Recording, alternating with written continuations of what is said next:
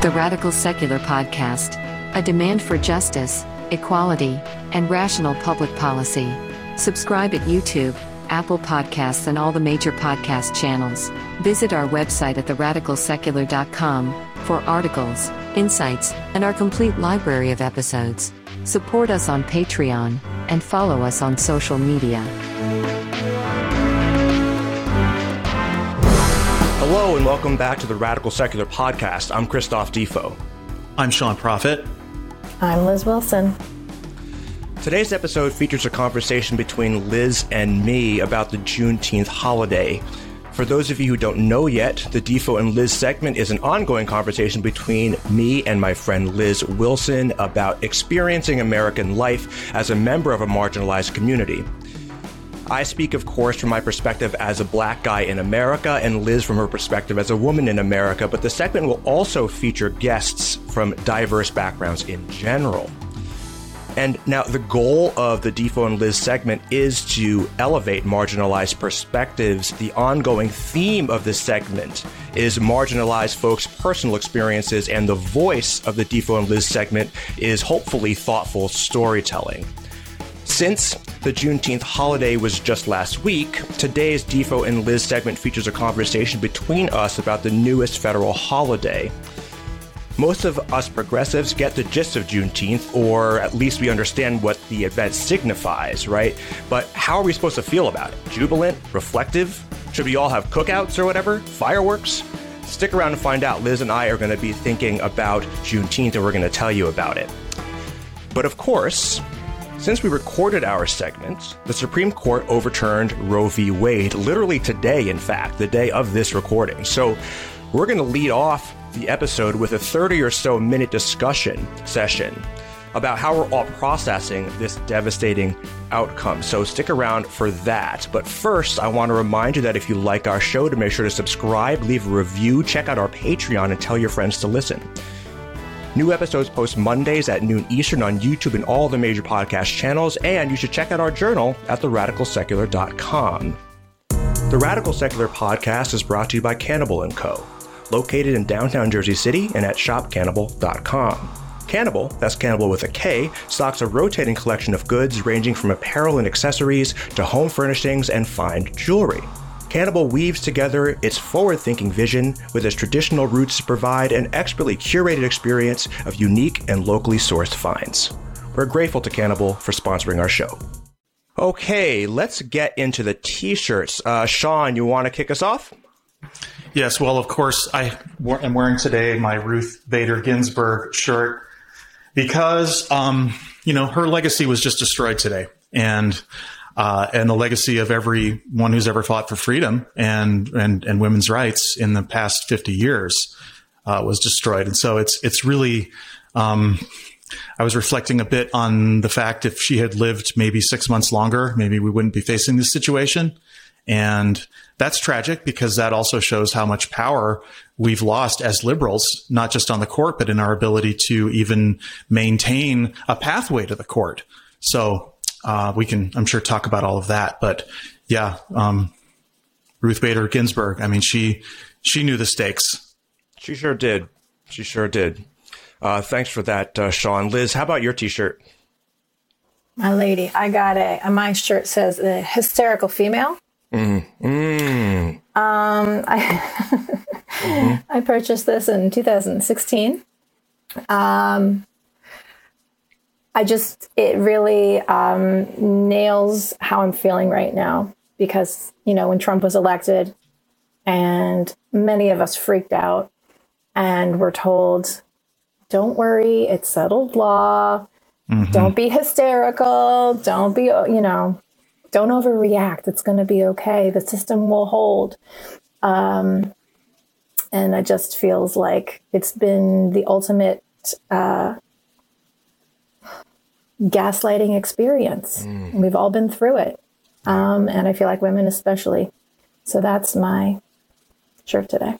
Yeah, that that's thanks for that, Liz. And I hear you and sort of on a similar similar uh, thread or similar trajectory. I'm I'm wearing my Wonder Woman shirt. Um, and I'm wearing that because I really think, and uh, you know, I really think that women, if we're going to be saved from this like sort of onslaught of theocracy and um, and bigotry, um, it's going to be women that are going to save us because men got us. A, society run by men got us here, um, and uh, and I think that you know, I where I'm feeling right now is today is is devastated, obviously, but um, you know, I believe that hysterical women, pissed off women, right, are going to lead the charge. I think th- th- this is just such a tangible, awful representation of what's happening to this country.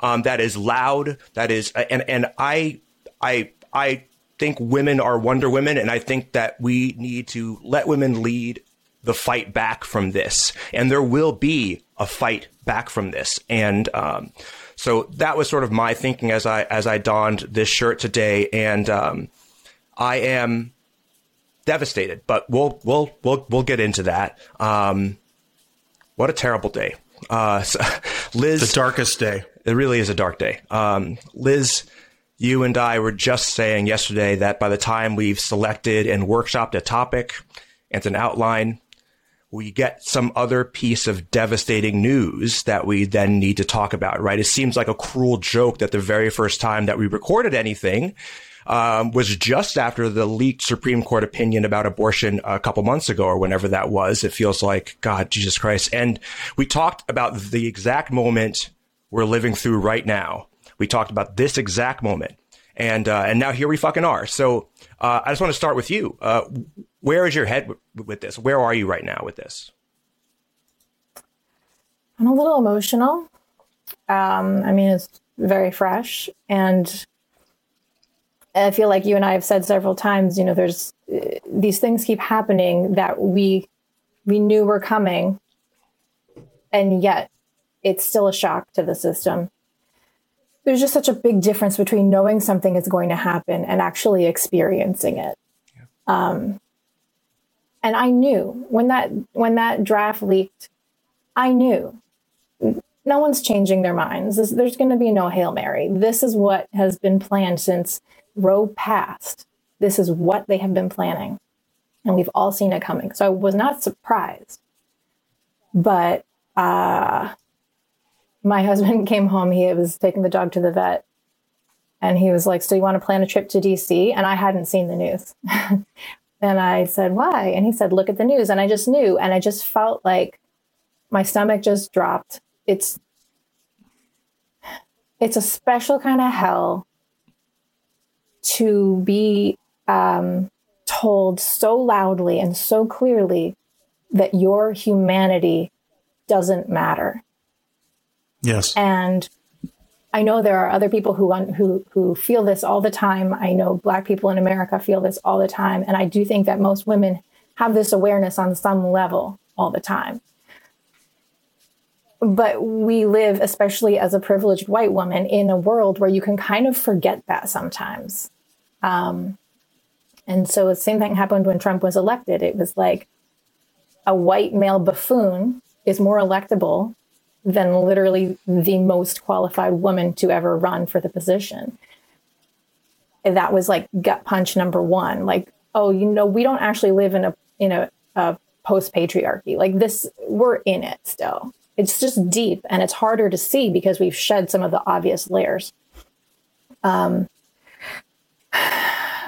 so for me, it's like, yeah, not a surprise, but it feels, it feels impossible. It feels impossible that this has happened, that this is the reality. Um, so it's kind of like my brain is trying to catch up with this and to grasp the situation. Um, I mean, I've been kind of shaking all day just with this rage, and the adrenaline doesn't know where to go. Um, because it also feels like, as a woman, and women have been screaming about this for years and have been pat receiving pats on the head and yes dear just hush up or not even noticed at all because women's anger is toxic in our culture. Men cannot handle women's anger. It shuts them down and stops them from actually listening to anything that we're saying. And so, to be honest, I feel like I've been screaming into the void for years already. And now it's like everyone else is like, oh, fuck, yeah, that was real. So I'm pissed, but I'm tired. And I'm like, I, I don't know how much else I can scream. Um, so that's kind of where my head's at. I feel like I'm going to get to the point where um, hopefully this can kind of um, digest a little bit more, and then maybe I can get to the next stage of, of, of, of persevering and continuing to do the work and moving forward and being optimistic. But I'm not not really there right now. So that's where my head's at. I have a lot to say about it, but you know, I want to. I'd love to hear what you guys have to say or think or questions or anything like that. Yeah, I uh, I appreciate that. Uh, Sean, go ahead. Well, I have I have tons to say, and I remember when you know 1973 I was uh, nine years old, and that's when this decision first came down, and I saw the reaction. And uh, the interesting thing about it is that uh, American churches weren't really keyed into this issue back at that point.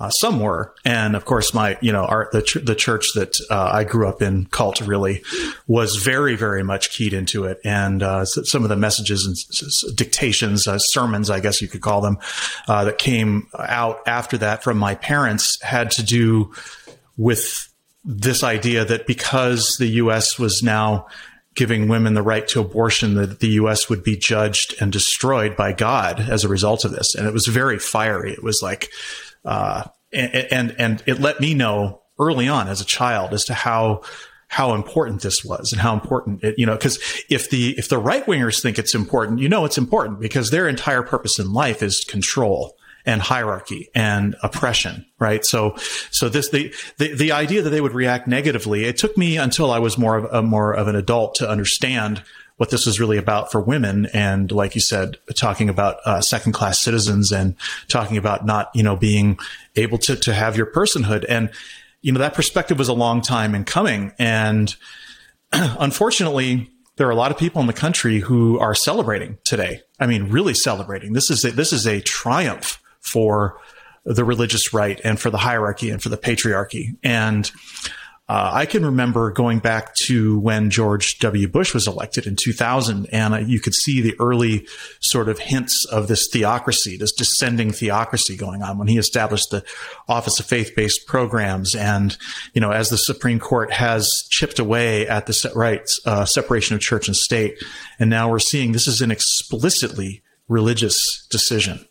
And a lot of people back then were telling me, you know, I was I was angry, I was strident, uh, I had different reasons. You know, I'm not, I don't have a uterus. So I had different reasons for being angry, angry about this, having grown up around this, this type of the justification of this oppression and seeing the results, seeing the corruption, seeing the, the, um, the pain that was caused to people by all forms, not just, not just, uh, being opposed to abortion rights, but being opposed to, to homosexuality and you know the the concepts of sin and the concepts of even of karma these eastern concepts you know that and, and, it just turns out that that when you go through you realize that all of these religious concepts have been used to oppress since the beginning of time. So that's about around the, around the time when I came out as an atheist and I started really talking about this in terms of theocracy and sort of sounding the alarm. And people told me that I was overreacting. Lighten up. Lighten up was what I got constantly. Um, people would try to play things off as a joke. You know, it's like, oh, I bet you're fun at parties, you know, things like that. And uh, mm-hmm. here we fucking are. Yeah. Yeah. Here we are. Here we are. Here we are. Um, this bothers me and it's difficult because I'm a progressive and I care about social justice and I care about justice. Um, you know, but and I'm and it all matters to me a whole lot.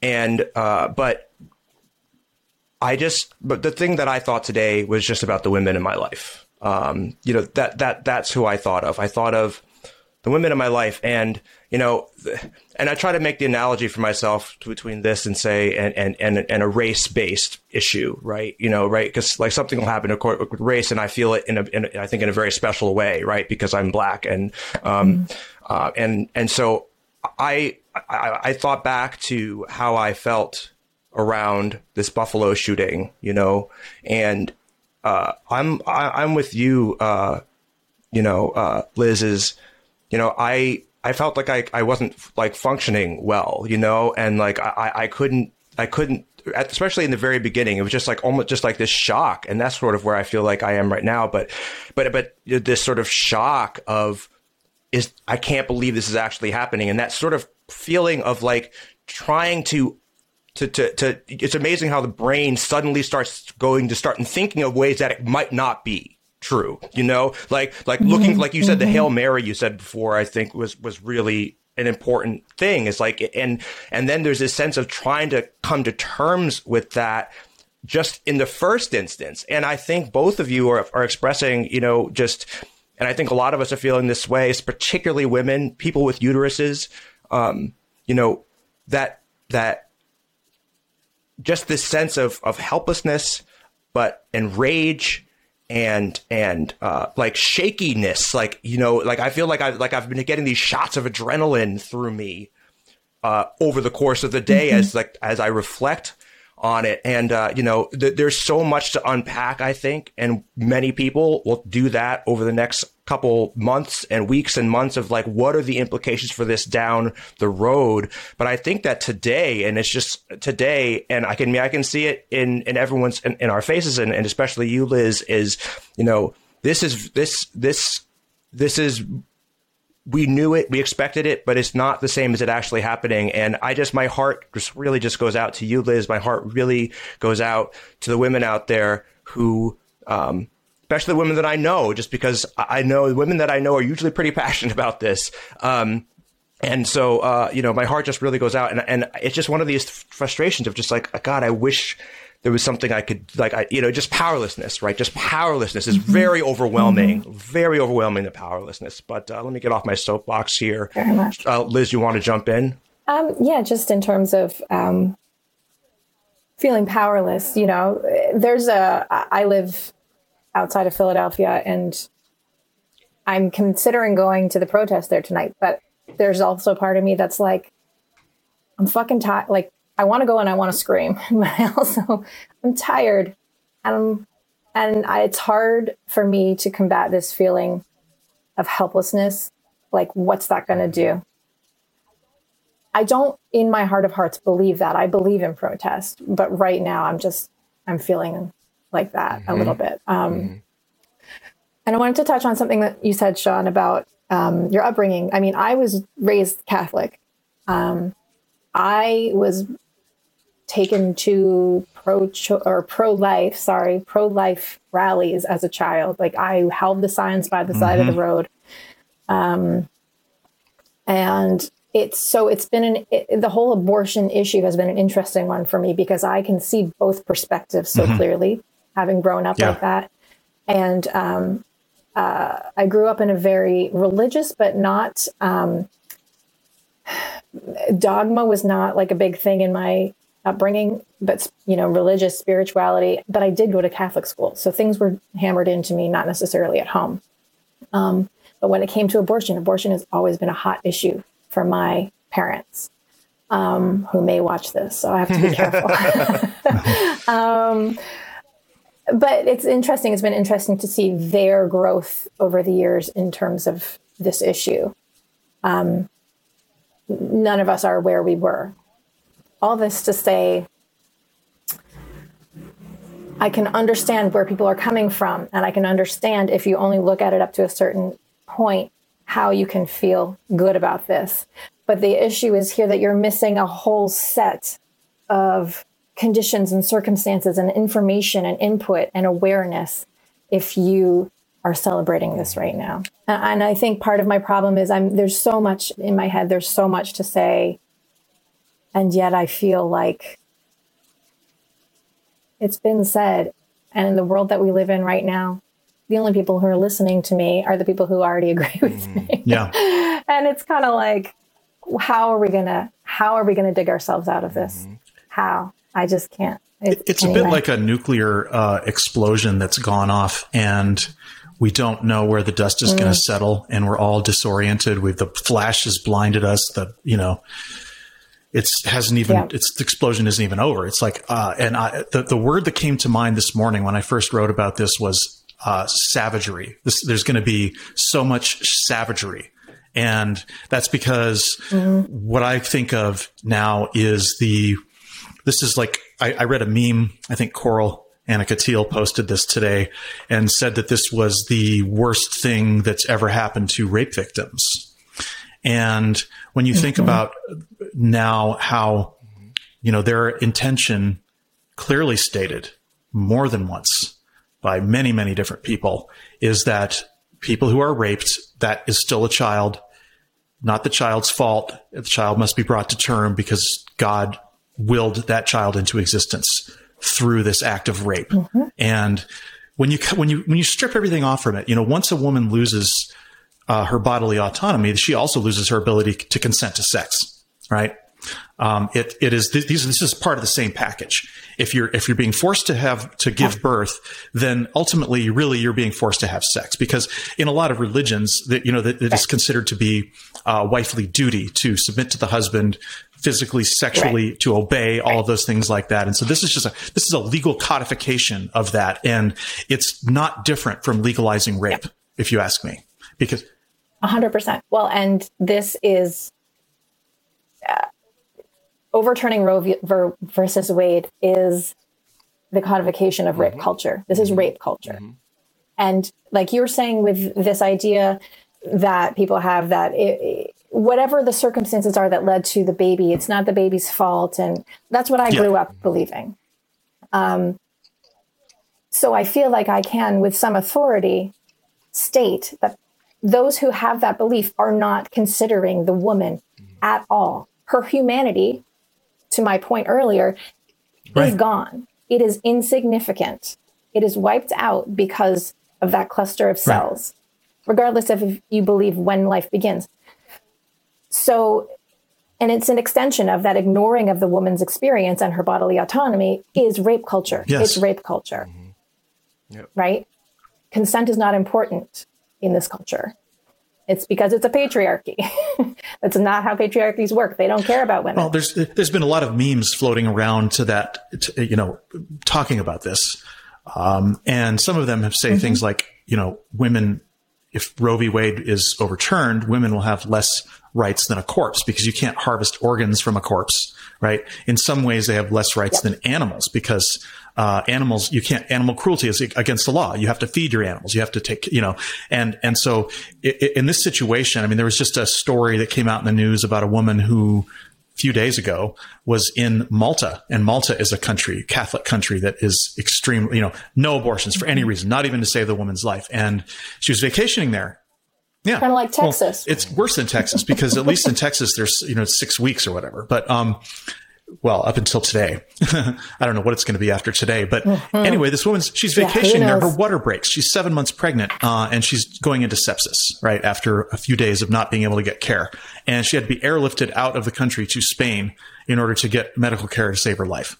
And this is just going on vacation to a place like this. Now, you know, in some U.S. states, we're going to live permanently in a place like this. Yeah, I think that's right. Yeah, and yep, it's just. Yep Yep. I mean, Missouri already yeah, just it. like that. Yeah, just like that? that. Missouri Who already did? did. Missouri. Oh, Missouri. Mm-hmm. Yeah, yeah, yeah. Mm-hmm. Missouri. Yeah, uh, yeah. And, yeah. And, and, there'll be many more yep. states that are doing this, and people will be cheering. And um, you know, I think, I mean, I don't even know. I, like I, people texted me. I, I have I'm known as like the political guy among a lot of people that I know, right? So I get like a million text messages about this, like people that I haven't talked to in a while, and and you know my response has consistently been I don't really know what to say. Um, I really don't know what to say, and I and I hope that I am not being um, sound callous um, or anything as I talk about this, you know. Um, but as I've as we've talked about, and I know we all the three of us agree that right, this was baked in for a long time, right? And we we said at the beginning, mm-hmm. right, it, the fact that it happened is very is, is incredibly painful and shocking in the moment right now. But we did know this was coming in a sense, right? So we did. I think I think now And so, and I think today is the day where we all have to just live with the discomfort of and the shock and the pain um, and and and maybe tomorrow we can start thinking about what we're going to do about this. But that said that said you know i the one way to sort of reframe this and uh, i think is what i've been trying to do to reframe this is um, that maybe just maybe this is a call to action to some extent you know um, a real because like like you said uh, liz people always say oh the, it, it's not going to be so bad you know you liberals are always overreacting you were saying this too sean right like the, you mm-hmm. liberals are always overreacting and i'm like you i'm like the two of you right there's, there's no it's no surprise that the three of us are sitting here right now because we're the kind of people who talk about this stuff a lot and i've been screaming into the void like this is what's happening. It's happening right before your eyes and it's unfolding. And if he wins in 16, that Roe v. Wade is gone. We were literally, literally saying that in 2016. Yep. Literally saying that in 2016. That's what happens. And people were like, "Oh, come on, it won't be so bad." And so sometimes, and I, and uh, you know, like the only way people realize that it's going to be so bad is for it to get so bad, right? Yeah. And and, and I think right.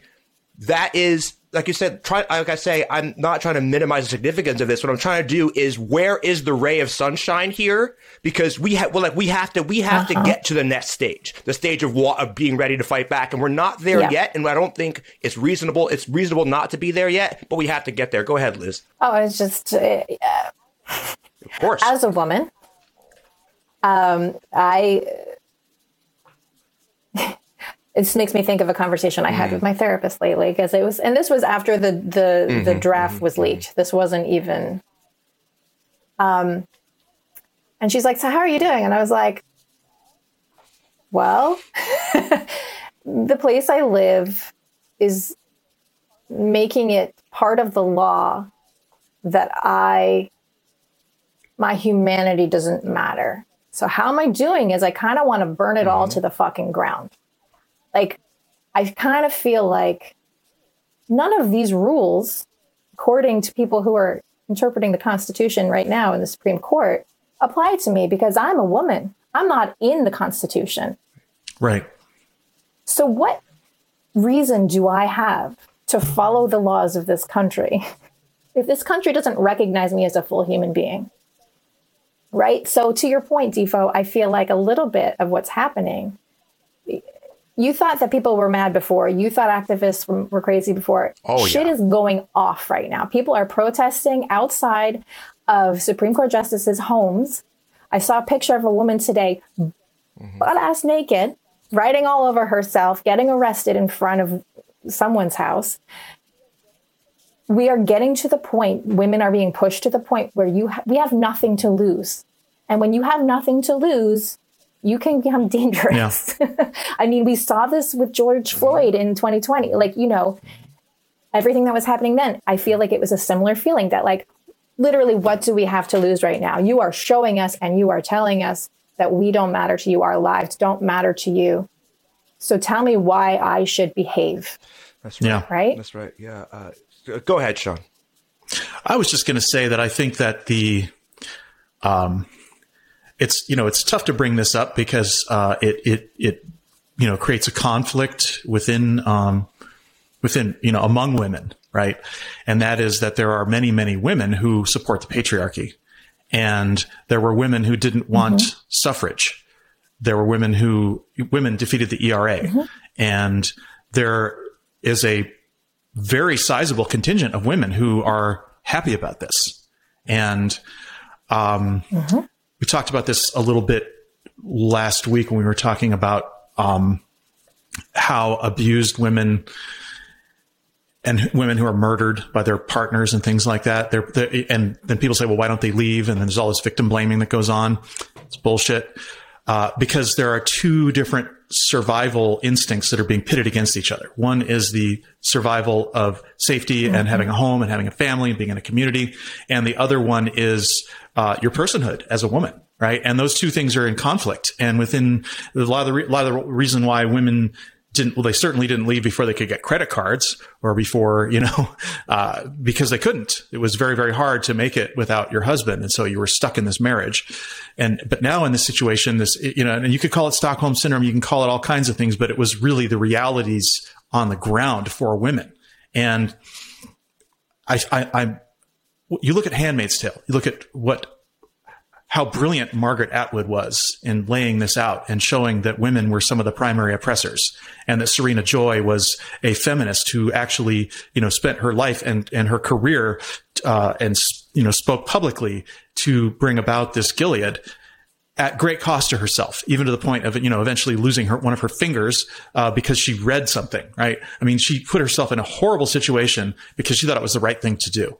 And, um, it, I, I know that there's a lot more complexity to that to the to the tale, but I think it's important to understand how much women play a role. Aunt Lydia, same thing. She is someone who was, you know, who was mm-hmm. very, very unhappy in life and in love, very frustrated with, you know, with, with living in a, in a, in a world where women had rights. And so she reveled, she excelled in, you know, once it became a world of oppression.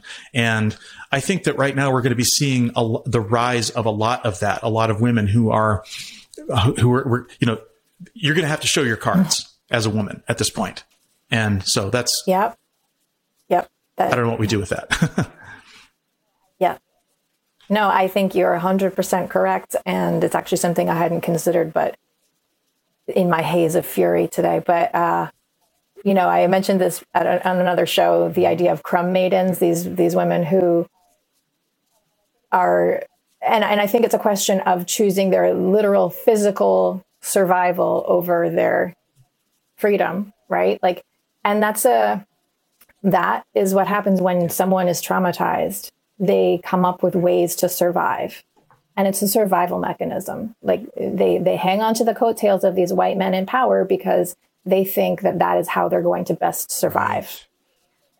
Um, so that you're right. I think that'll be interesting going forward. And I think that it's we still got a long i mean still got a long we have a very long Liz, road ahead Liz, of us. like i'm this is why your perspective is so fucking important um, is because what you just said there i think is so critical and i want to just repeat it and amplify it because right this idea that right and we've talked we talked about this um, in our recording which will, which everyone will will hear and that is right? That it's really hard to place people in in real reality. We like to put things in these dichotomies. It's like, well, these people did that, like this. These crumb maidens are like this because they're bad, and what do we do about them? But then when you really peel back the layers, right, it's actually more complex than that, right? They are in fact.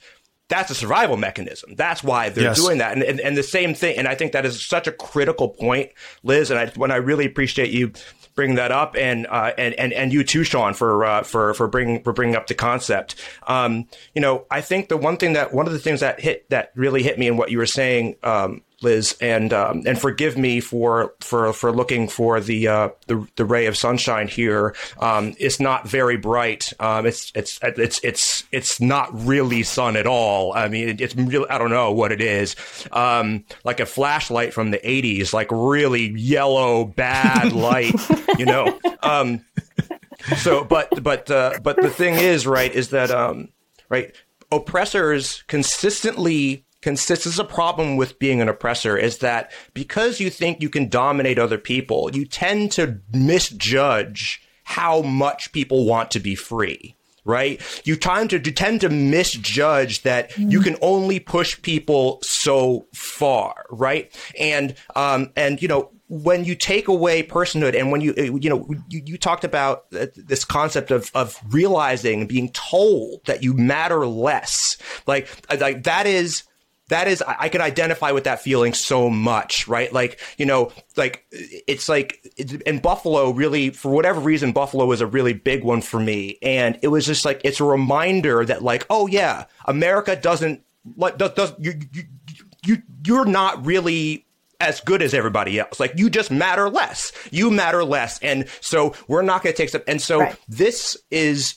on, this is like that on steroids, right? This is like from the Supreme Court saying from the very top, yeah, you matter less. And I, I think it's hard to overestimate or to, un, to overestimate or underestimate. It's easy to underestimate how devastating that is to an individual and also how like you said, you can get that's how you push people to a place where they have nothing left to lose and then that's where you get riots right that's when you get violent revolutions um, and uh, the only ray of sunshine in all of this is that you know oppressors will consistently underestimate the spirit of individuals, right? To, to, for freedom, for freedom, and it, it, and it doesn't mean like instant results, but but but it does mm-hmm. mean that that's where we derive the power to fight back. And uh, so I, I just, when you said that, Liz, I thought that was really poignant um, and important. So just wanted to repeat that.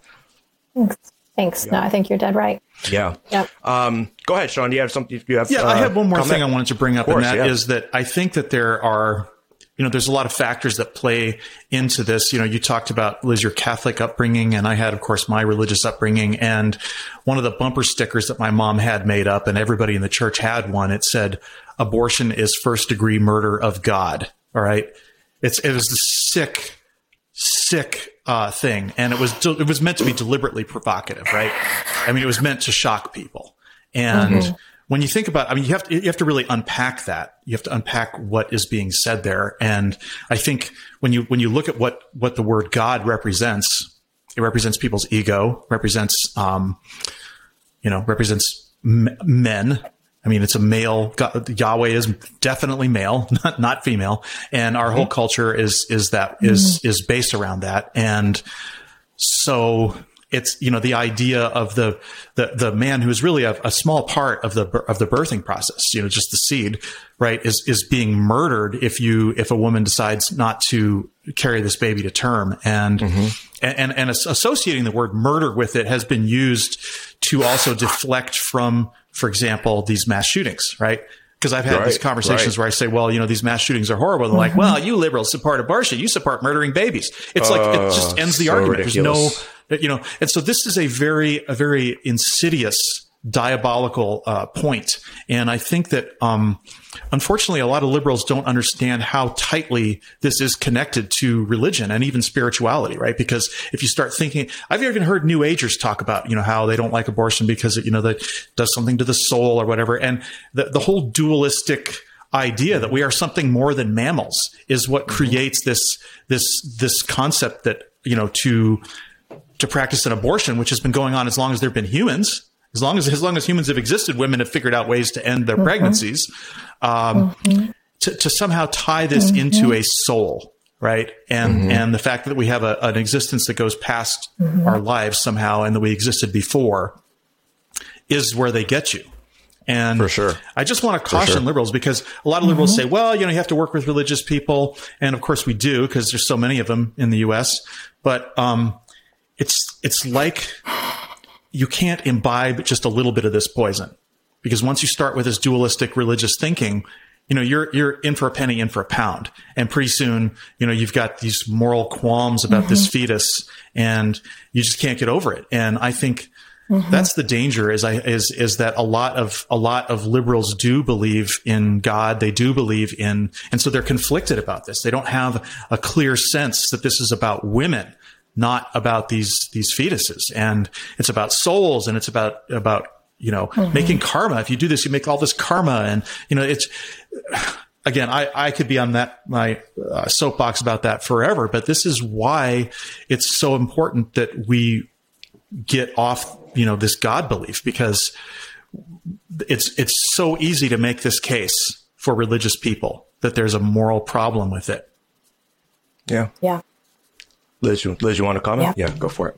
Um, the casual, just the casual assumption of a religious belief, a specific Christian belief in this country is quite staggering. As somebody who grew up in Canada and I moved here when I was 15, and just mm-hmm. there's a level of assumption mm-hmm. that you can talk about the Bible, you can talk about yeah. God, just drop it into casual conversation, and no one's going to bat an eye because they don't. Nobody does. It's in the freaking thing that we said every morning in mm-hmm. school about pledging allegiance to a flag. Um, yeah, so I think I think you're de- you're completely right about that, Sean. And I and I I have been one of those people who was spiritual and felt conflicted because I did feel like there was life in the womb and it didn't make me um, want to get rid of abortion, but I definitely felt a, like an emotional tension there. Um, but at the end of the day, there's a life that's already existing out well, in the world. Right. right. Like, can we consider it like just a little bit, maybe? Um, but yeah, and I think it's important to keep keep our our, our eyes clear yeah. when we're discussing this subject because it, it can get very emotional and for that reason that people equate it with religion and souls yeah, and, I, and, spirituality and i think that's that right. And uh, both of you uh, thank you for that. And we are winding down here. Um, but uh, you know in terms of the soul i mean the problem though is right there's so many religious people right? That's like that. And and that is apparently a feature of of human culture is the thing, right? So, I mean, you know, I think that um, I I think it is important to be to talk about, right? Like, look, if you, I say this, I say this to my wife joking all the time. It's like, if, if you believe that a guy rose from the dead, then you can believe anything, right? Mm-hmm. And that's the real problem, right? Like, if you, right, like, and, and how do people compartmentalize one portion of their life where magic is, is, is allowed, but mm-hmm. in this part of their life where for some reason, no, the rules of physics exist, right? And it's absolutely maddening and very, very, very, very dangerous. And then the next question is though, that, cause like one thing, like, mm-hmm how do we how do we work around that? Because even the most progressive, a lot of very very progressive people are religious, right? Yeah. And they and so you know that's just a reality. Let alone the conservatives. But even like right, so to we have to find a way, and this is a real challenge I think for all of us is to is is how do you find a way to to to um, to talk about this stuff in a way that is uh, that abortion and abortion rights um, in a way that overwhelms that individual's qualms, that that internal qualm that you're talking about there, Liz, where it's just like, and I think the way you do that is just mm-hmm. talking about the people who are suffering, right? Mm-hmm. Like the, the real human beings that are that, that are that are suffering, because exactly. people dis, people like disconnect that, right? That there's going to be real yeah. people and children, by the way, suffering. Yes. Um, and but but because of because yeah. of this clump of mm-hmm. cells. Um, so, uh, well, Liz, I want to give you the last mm-hmm. word here. Um, uh, like, you know, what are you going to be like? What are you? Here's a quick question. What are you going to be doing tonight? Like, what are you? What is your self care routine? Is it just screaming and freaking the fuck out? Is it just being sad and depressed? Is it, or is it, is it doom scrolling? Um, you know, just about that in your last and your uh, and your final words. That's a great question. I've been doing all those things except running. I did think about running, and then I thought, I don't want to uh, burn it all off before the podcast. I gotta save some fire. Um, I think from I don't know what I'm going to do tonight. I might go to Philadelphia and scream a little bit. I might just start binge watching some show that has nothing to do with anything, um, and I might doom scroll. But I think the most important thing that I'm going to do for myself is to allow myself room to do the whatever I need to do and to feel however I need to feel and to not worry too much that I'm not um, doing the right thing for the time, you know, um, because I think it's important for as people who care about social issues and when especially right now while it's when things are happening that are so heightened and and and so emotional Yes. That we are patient with ourselves because um, the last thing that we need is our internal voice yelling at us that we're not doing what we should be doing. Um, I think, you know, if like four weeks go by and I'm still lying in bed not doing anything, maybe that's another thing. But like, I'm going to give myself a little bit of space to feel what I need to mm-hmm. feel and maybe not be super productive about it. Maybe I will. I don't know. Um, so that was, that's what I would say in terms of, you know, being an activist or, or making social change, I think the, the most important thing is to take care of your inner world. And sometimes you're going to get like adrenal overload and feel exhausted and feel like shit, and that's okay right. too. It'll it'll pass. Um, so that's what I'm going to do tonight. We'll see. Um, and I don't know if this is a good final thought or not, but something that I've been thinking a lot about and that has been um, a recur- it's a general recurring theme when it comes to the patriarchy is I think something that happens is we all of us have a, some degree of blinders on when it comes yes. to recognizing yes. it in our daily life or larger life or our government. And the reason is just because it's it's the culture we were born into. It's how we were trained. Um, and so the number one tool that I use to help me see things clearly is to flip it. Right. So imagine if mm-hmm. Men could have babies. imagine what that would mean. Um, I propose that if we want to make abortion illegal, that we do that with the caveat that the government funds mm. the woman's entire pregnancy experience from beginning to end, including taking care of her rent and her food and anything she might need, medical expenses, obviously. And then when the baby is born, whoever impregnated her is responsible for raising that child. Uh, and the woman can be involved to whatever degree she wants to be, mm-hmm. but that it is the man's responsibility. And if there was a way to make that happen, I can guarantee you nobody right. is getting rid of abortion. Nobody.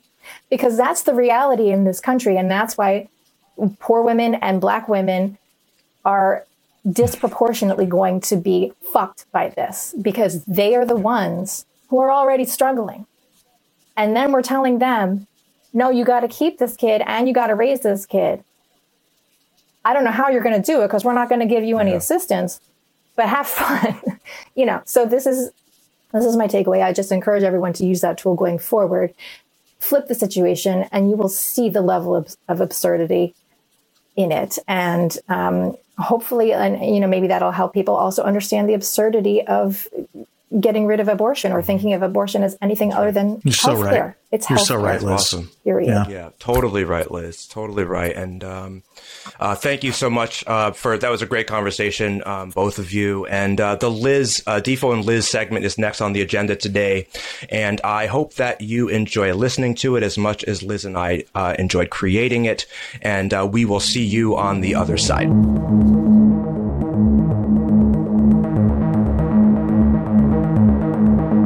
The show's now started, I think.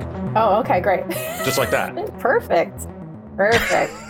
All right. Well, how about you tell me about your last 24 hours, Difo? Uh, in this wonderful 20... world that we're living in. Well, you know, uh, Liz, you just told me um, a second ago um, before before we started recording here. You told me that the Supreme Court had just come down with the uh, with with with another terrible decision. I, have seen the handgun decision, um, and you know, living right outside of New York. Uh, you lived in New York before. You know what it's like to be on a crowded subway. You know what it's like to walk around a crowded Times Square. The idea of somebody walking around with a fucking pistol, and and and not just a pistol, right? But a pistol and some sort of savior complex, right? Like uh-huh. feeling like, oh my God, something's happening to me. Um, even though nothing's happening, right? Nothing life threatening is happening, but mm-hmm. oh my God, something life threatening is happening to me. Let me pull out this gun and start shooting people because that's what ends up happening, right? Like when you have a hammer, everything looks like a fucking nail. And that's the yeah. problem with people running around with handguns who don't need handguns for like, you right. know, for personal protection. Right. Well, and let's Such just bullshit. also add to this that everything that happened in Uvalde has completely trashed this whole good guy with a gun mythology. I mean, did you hear the most recent thing I heard is that the the husband of one of the teachers who died um I don't remember how he found out. Maybe she called him, mm-hmm. whatever it was. She had been shot. He ran to the school. Oh my god, yes. With his gun and they took his gun away. So explain to me again make this shit up. how how an average citizen being armed is going to prevent these kinds of things. Just explain it to me because it doesn't seem true to me. But maybe I'm naive. I don't know. and and and and I mean I I, I don't think you are. and, and, and I don't look, either. I mean, um, think about and what happens if this guy, by the way, does run into the room, right? Is he gonna, is he gonna go Rambo style? Is that the plan? I, I you know, like, mm-hmm. do you think, is he, maybe he was a trained operative of some kind. Maybe he was an ex Navy SEAL guy. Um, and maybe that's what he was doing. But if he's just some guy who has a handgun, I mean, is he going to run in there and start and just start shooting people? I don't know. Mm-hmm. That makes me uncomfortable too. So mm-hmm. first of all, like the cops aren't letting the guy do the big, the good guy with the gun thing anyway. And uh, statistically speaking, the good guy with the gun who runs in only causes more trouble Oh, I mean, I mean, come on. you brought up New York. It makes me think about the subway shooting a few months ago, and if someone else had been armed there, I Exactly. I'm pretty sure that there would have been fatalities. You know, because then Exactly. you have more, all you have is more bullets flying around. No one even knew where the guy was half the time. So That's exactly right. I don't see how that So uh, wait, wait, wait. Can you can you imagine being in a subway car and someone says he's got a gun, and then someone else pulls out a gun, and like Uh-huh. I mean the the doomsday scenario, the Yeah. doomsday scenario in a moving subway car. Yeah. I, I just it, it's it's Yeah. it's it's, it's astonishing. And if you've Um, never and- been in a New York subway, that you have no way of understanding. Like it's sardines, and you have nowhere to go. Nowhere to go. Nowhere to go. On a downtown six train at 7 p.m. Are you fucking Mm-hmm. kidding me? They have to, you are like this, literally just jammed Mm-hmm. in there. There is no movement. And some guy pulling out a gun there, I mean, you will get, tra- people will get trampled. People will suffocate. It is just a horrible, horrible thing. And like we were saying, Liz, I mean, here's the thing is that uh, and and and I don't mean to be trite or flippant about this because it's going to sound that way because I am very very cynical at this point, but you know, this was all baked in since 2016. In some sense, like I'm kind of numb to it. And I don't, and I don't mean I'm numb in the sense that I don't see the horror of it. Mm-hmm. I mean, I'm numb in the sense that I can't afford to be battered by the feelings Yes. about this all the time. Like, right? Because if I am sitting around being battered back and forth by every Supreme Court decision that comes down, I'm going to have a really unhappy life. And I'm going to have an unhappy life anyway because the world's falling apart. You know, I got, I don't know, I got to find some way to handle this. And I, and I don't think that becoming numb is the answer, right? I don't think No. that's the answer. I don't. But No, but I also don't know how much control we have over that. I think that's a natural. That's like our psyche's way of coping with this. You know, you can only take Yeah. so much before you become numb to an extent. And I feel like that's Yeah. going to be an ongoing conversation with us Mhm. as we go forward with this show. Like, how Definitely. does one pay attention to what's happening in the world, give a shit, do what you can without completely shutting down or falling apart? Because it feels right. to me like those are the two options that I'm experiencing. It's, you know, yeah, yeah, yeah. I'm laughing. It's not funny, but no, but it's outrage and then complete shutdown and Exactly. rejection of all information until the next horrible thing comes along, which I feel like, uh, and I could be, I don't know if I'm correct, but it does feel like things are happening more frequently now. Like you were saying, it's oh yeah, definitely. it's like every Agreed. time we we get Mhm. together to talk, we have this something ha- like at least one thing, usually multiple things, have happened in the three to four weeks since the last time we spoke.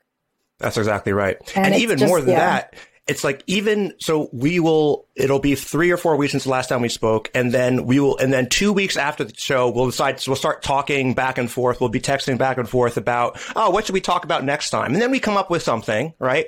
And then we're like okay, and then we start putting together an outline, and then almost inevitably, since we've started this thing, right between that moment and the actual day of the show, something else mm-hmm. horrible has happened. And I think that we mm-hmm. should, that this is probably going to be par for the course. And I hate to take up the first, our first question of like, how are you doing with these sort of topics? But I mean, that's what's happening. so, Mhm. Mhm. right? I mean, that's the reality of what's happening.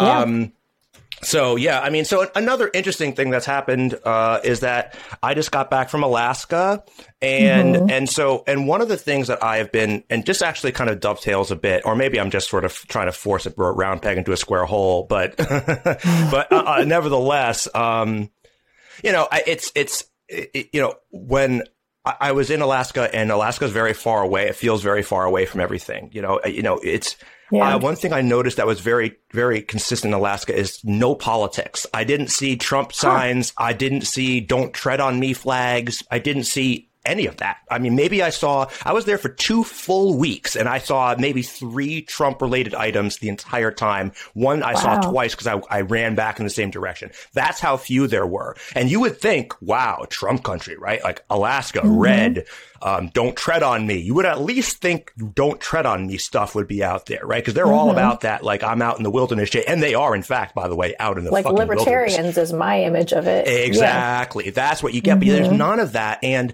it's almost as if it just doesn't exist out there. And I think part of it is that it's just so far away from everything. I mean, the, the Mhm. experience of being out there, like stuff like, it's it's as if right like first of all there's this whole like frontier vibe to it and we're like oh you know uh, uh, you know we care about survival out here and nothing else. Doesn't matter what the color of your skin is or your x y and z um, as long as you are in this same this frontier spirit or whatever. So there's a lot of that.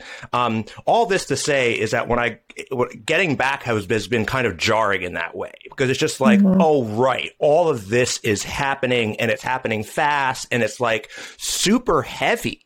Um, and i think I, it's hard to realize how much that weighs on you. And, mm. and, and, mm. here's a, here's a big factor, by the way. I didn't have reception for like 90% of the time that I was there. So that means I wasn't getting news alerts. Uh, I wasn't get, I wasn't on social media, right? Um, mm-hmm. like, so most of the time I didn't have access to that. And so, um, you know, you don't realize how heavy what we're all bearing every day mm-hmm. emotionally with the, with the medium bombardment that we're getting. And I'm not saying mm-hmm. it's bad that we're getting the medium bombardment. It's good that we have the information, but it's heavy shit we're dealing with every day and we got to mm-hmm. give ourselves a break. Yeah. Yeah, absolutely. You know? Absolutely. I mean, I was just uh, like a couple of days ago, my husband was, I guess I looked a little, I don't know how I looked, but he asked how I was mm. doing. And I said, I'm feeling like, I said, it's not necessarily bad, but I think because I'm having such a heightened sensation of mm-hmm. impending doom. Yeah. and again, I'm laughing. It's not funny. it's but, not funny. Um, no, I um, know. I'm with you. I'm with you. but man, uh, yeah. Um, but along with this comes also a heightened appreciation for the little things, the nice things, the beautiful things in my life. Mm-hmm. So I have been feeling that sort of poignancy as well as the oh. impending doom. So so that's you know. really now wow, that's that's super interesting. I'm so glad that's super interesting, Liz, because I've been that's a similar experience I've had. And I think that and again, a theme that we'll, I think we'll be talking about a lot over the course of our conversations is this, how do we cope with this? And I do mm-hmm. think that getting down to community, family, uh, right, the little, sometimes the mundane things of everyday life and how precious they are, how lucky we are to have them. Mm-hmm. I think mm-hmm. that can help give us some perspective. Now, it's certainly not going to solve those problems.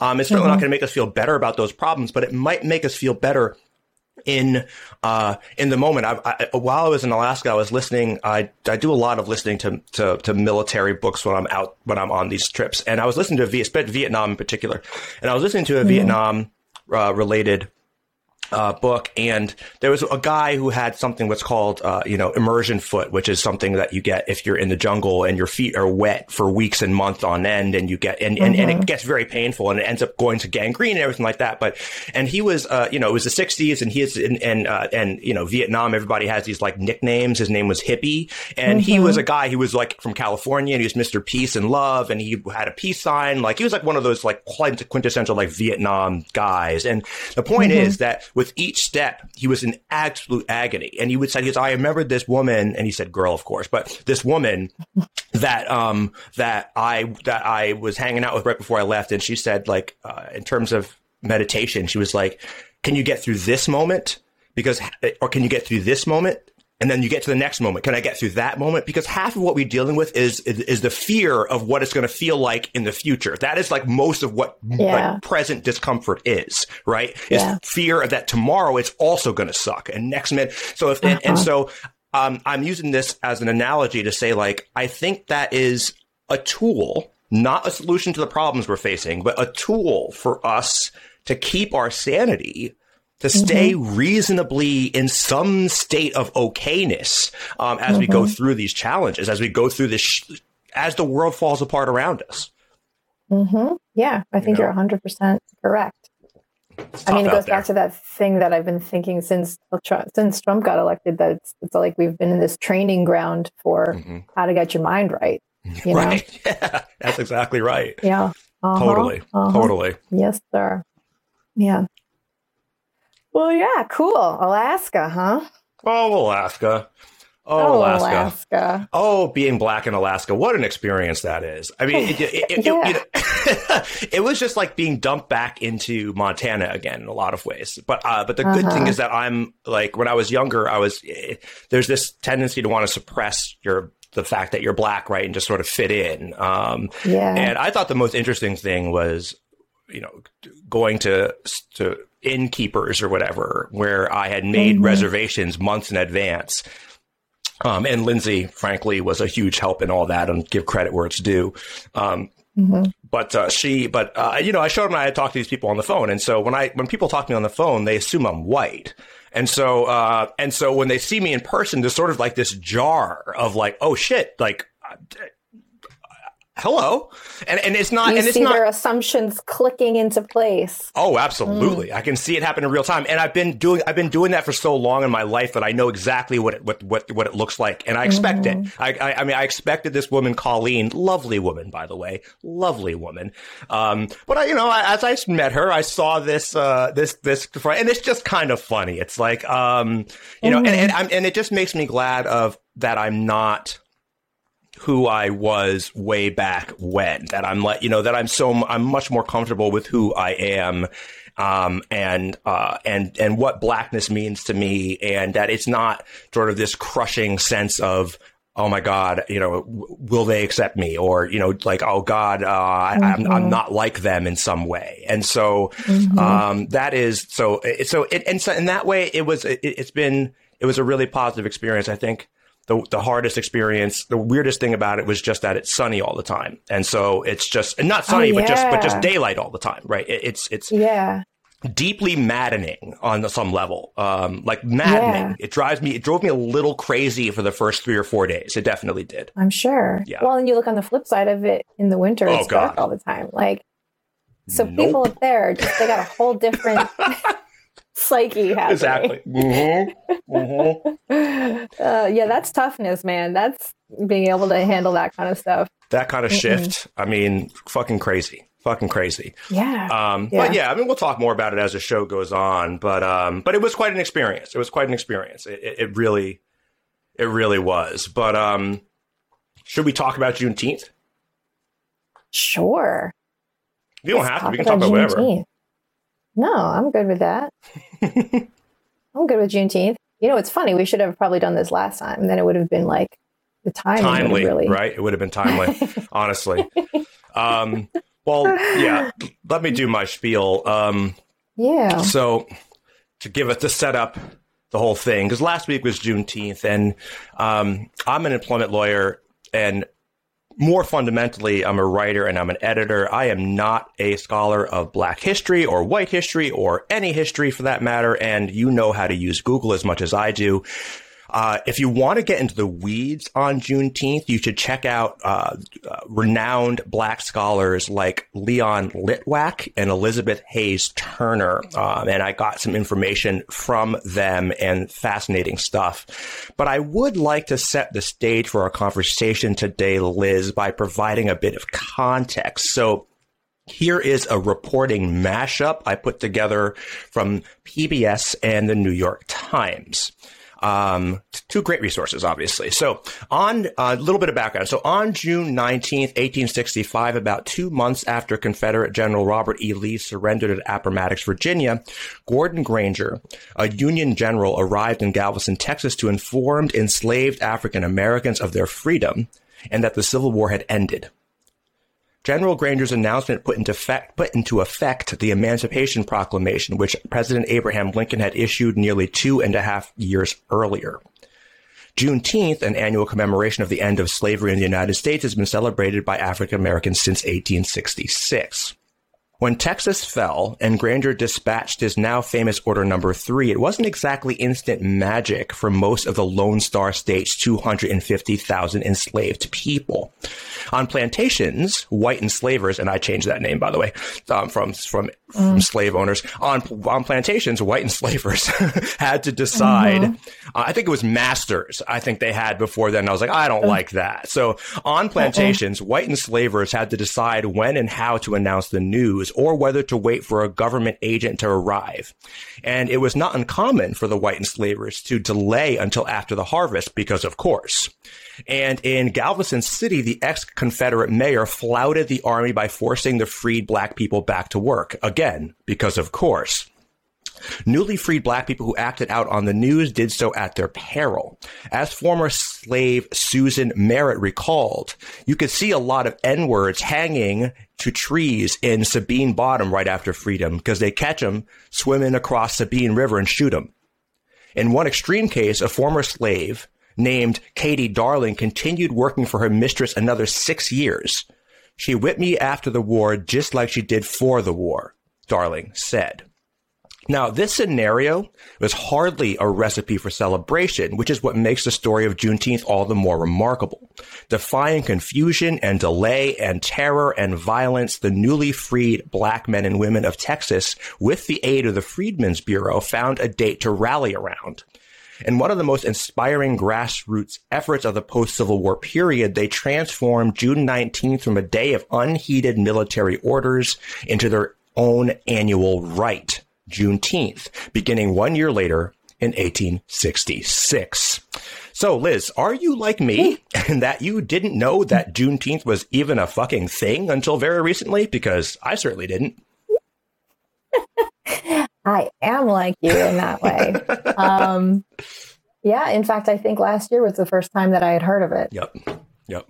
Um, which isn't really that surprising when you think about mm-hmm. how in our own worlds we all are. And I feel like that's been another gift of uh, mm-hmm, mm-hmm, you know mm-hmm. the Trump years is mm. increasing awareness of how very much we are in our own lanes and how um, unaware we are of other people's realities, especially when you're looking at people who are in uh, you know in terms of the power dynamic higher up on the chain. Sure, sure, sure, sure. Um, Whereas you can, not to get too much into a tangent, but you know, if you're one of a marginalized group, you do tend to know things about the, the oppressing groups, but it doesn't go the other way around. Great point.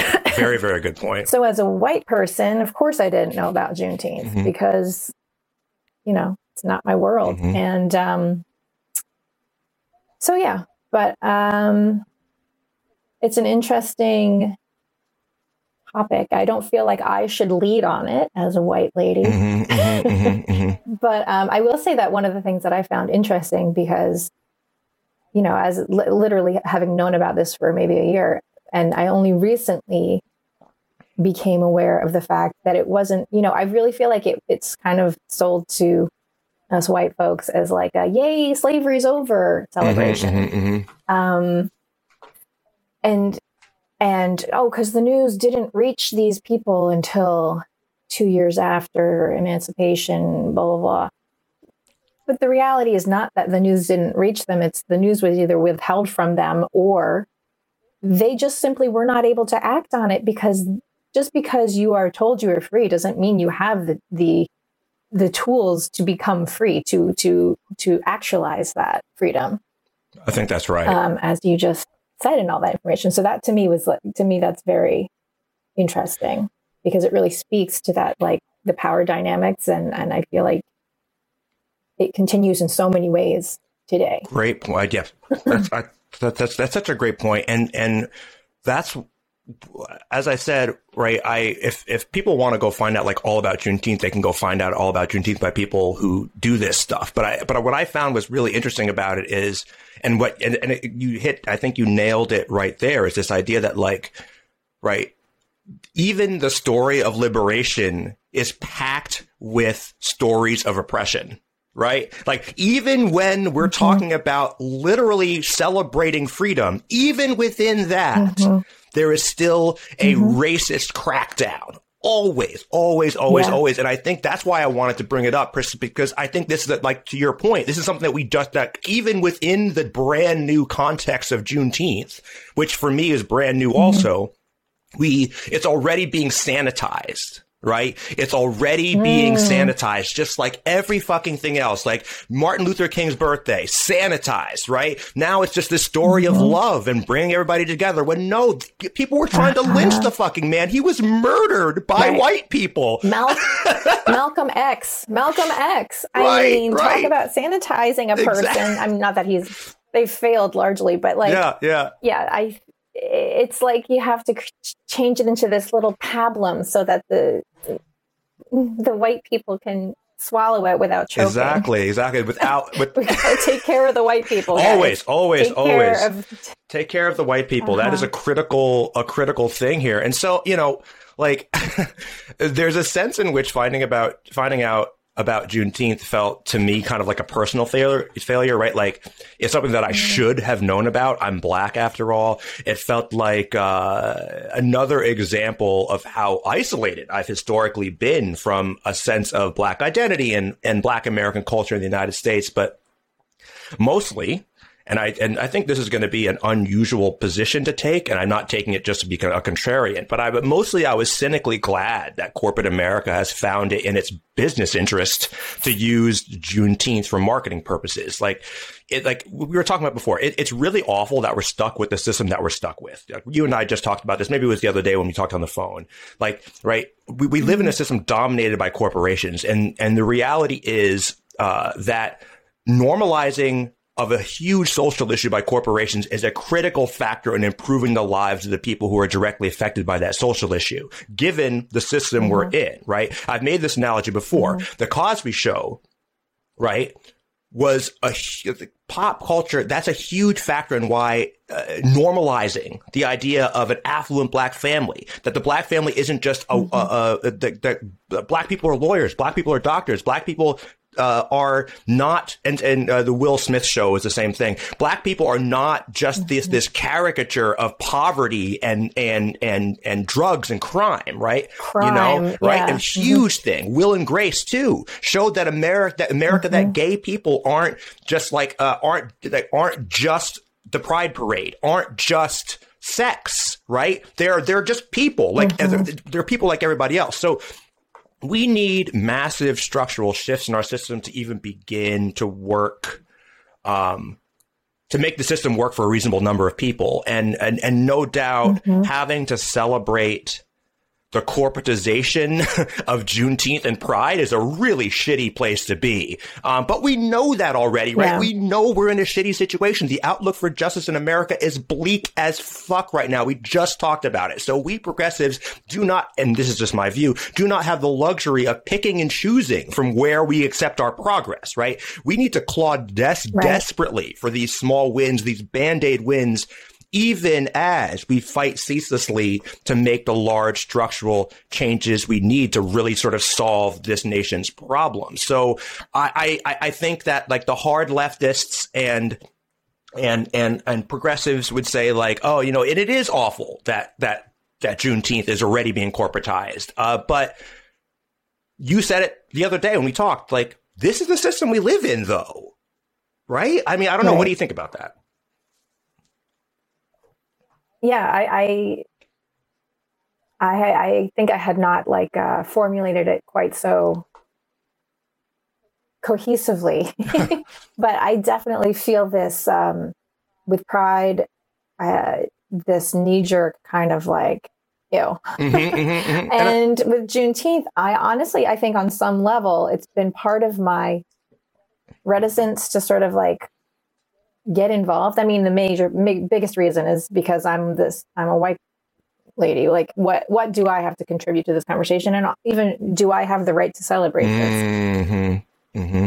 I don't know. Um, oh. Or not celebrate, but um, yeah, I guess I'm finding my way. It's a new thing, sure. right? So, what is my role in sure. that? And do I have a role? Sure. Um, but yeah, this the getting back to what you're saying about corporations and corporate corporatizing. I don't know. I, I, I I use that word, um, and I did use it, and I don't know that it's actually a word. But for us, for our, Let's for the purposes of us, yes, it's a word. it can be. A, it can yeah, be a word. Totally. Yeah, it feels uncomfortable for sure because it feels gross. It does feel gross because there is. Um, I think I have a desire to keep those things authentic and stay true to the human emotion behind it. And corporations who most days of the year could give two shits about gay people or black mm-hmm. people suddenly making money off of it. Like this, did you hear this thing? Like Target has like a whole section of like pride stuff. And I just feel like that's not celebrating it. You're trying to make money off of this. But but to your point, I, I also think that this is the system that we live in and that like with Will and Grace and the Cosby show, if it makes if it moves the needle in the right direction, then I think uh, who am I to to shit on that, you know? Um, but it's that dichotomy. It's the holding the two things at once. The like, yes, this is the system we live in, and let's celebrate this moving of the needle while still holding on to our ideals and that, um, ha- and that we are working for more progress and, mm-hmm. and more significant progress and real progress, and not like commercial progress. Totally but that we can hold those two things at the same time. I mean, if you, there's so much dichotomy in all of this. In Juneteenth itself, like we were, I feel like we were talking about this mm-hmm. before too, that the idea of celebrating something that was actually a, an, a real mm-hmm. travesty, mm-hmm. not, and I'm not talking about slavery, I'm talking about the fact that it mm-hmm. took that mm-hmm. long for people to actually start to become unenslaved. Mm-hmm. and and and I feel like is that really something that we're going to mm-hmm. celebrate. So mm-hmm. I guess, yeah. So I feel like that dichotomy is something that we're very uncomfortable with as humans and, and, and, and being able to hold on to both at once. And I think that's why if I have trouble with like far, far mm-hmm. left because it's like, if it's not exactly this, then it gets, that's rejected. exactly right. Ideological purity. And that's, it's just not the world that we live in. Like, if you actually want people's lives to get better, then you can't do that. It's like with this gun control thing that's being debated right now in the Senate, that I think they're voting on very, very soon. It's not a great. It's sure not. not. It's sure not. it's not. But if we can get some Republicans to vote for some kind of gun control legislation, that is a huge victory, and we are moving the needle.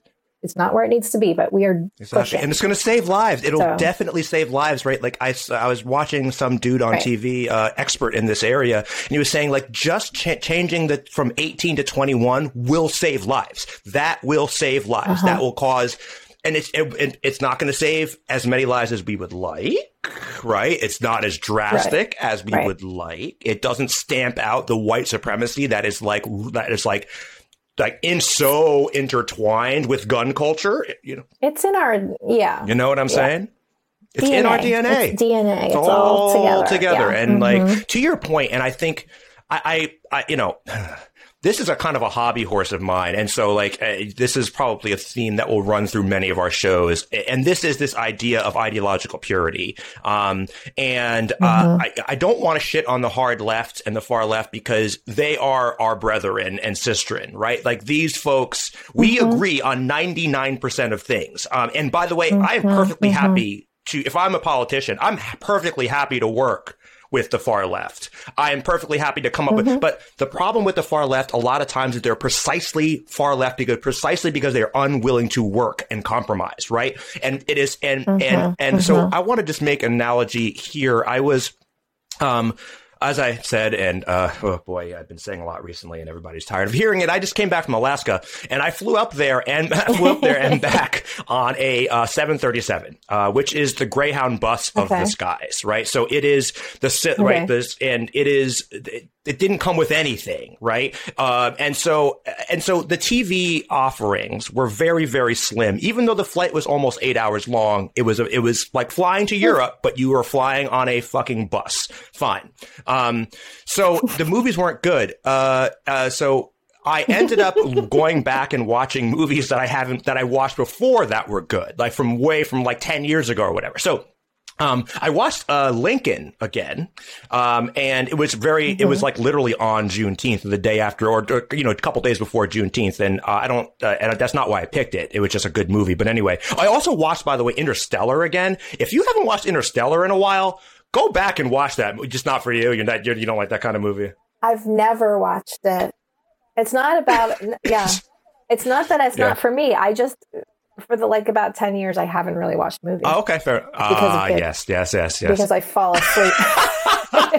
you just don't have that. but now I don't have I don't have any excuse because now we're into shows and we'll watch two episodes of an hour Sure, long show. sure, so I could be watching Well, movies. I just need to like have the, the Well, well, the big thing too is that, and this is to, to be frank, is that shows now are way better than movies. Like movies are made for the for the lowest common denominator. They're most of them are just garbage, which is my point. I was on the Alaska, you know, Well, now, I'm watching yeah. these movies. I'm like, these movies are terrible. I don't want to watch any Mm-hmm. of these like mass market. It's like eating McDonald's. It's garbage, right? The writing is terrible. Everything Mm-hmm. Yeah. about it is terrible. But Interstellar is an excellent movie, and Lincoln is a very good movie too. And and I'm not. It's, it's not as good as Interstellar, uh, but the point I'm bringing it up is that. Um, Thaddeus Stevens is a major character in the film and and he was known to be absolutely uncompromising and vocal in his belief that black men and white men were truly equal in every way, not just under the law, but genuinely equal as individuals. And that was a radical, radical position to take in 1864.